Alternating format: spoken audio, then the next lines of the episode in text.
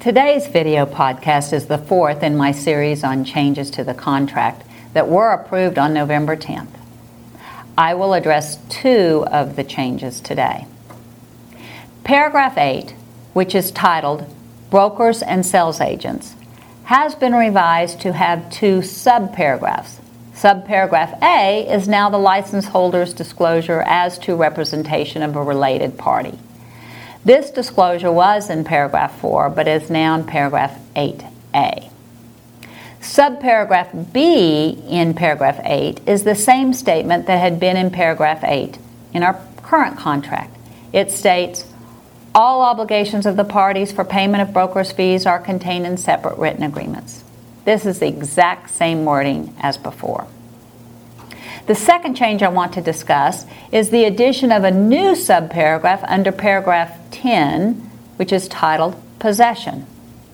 Paragraph 10 addresses when buyer will take possession of the property and what seller delivers to buyer on or before possession.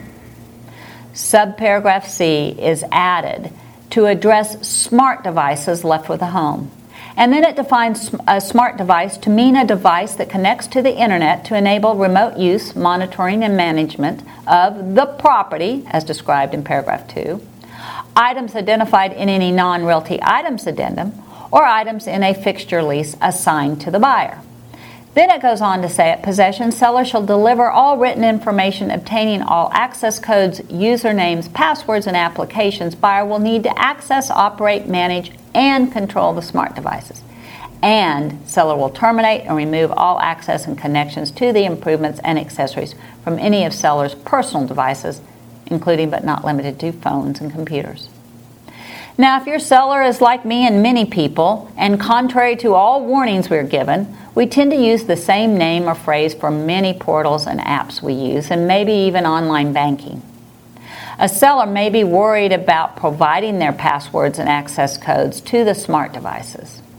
But all the seller has to do to avoid their concern is reset the passwords and access codes before closing to something generic like 11111 and give that to the buyer. Seller will then have complied with the contract. In my opinion, if the current contract is still available and the parties are executing a contract on the current form, it might be wise to add in special provisions the language out of this new approved paragraph 10C to make sure seller no longer can control the lights, thermostats, and other security devices that are left in the property. Next week, I will cover the few remaining changes to the contract, and I hope these series have been of value to you. I hope I get to see you at one of our closing tables in the near future. Thank you.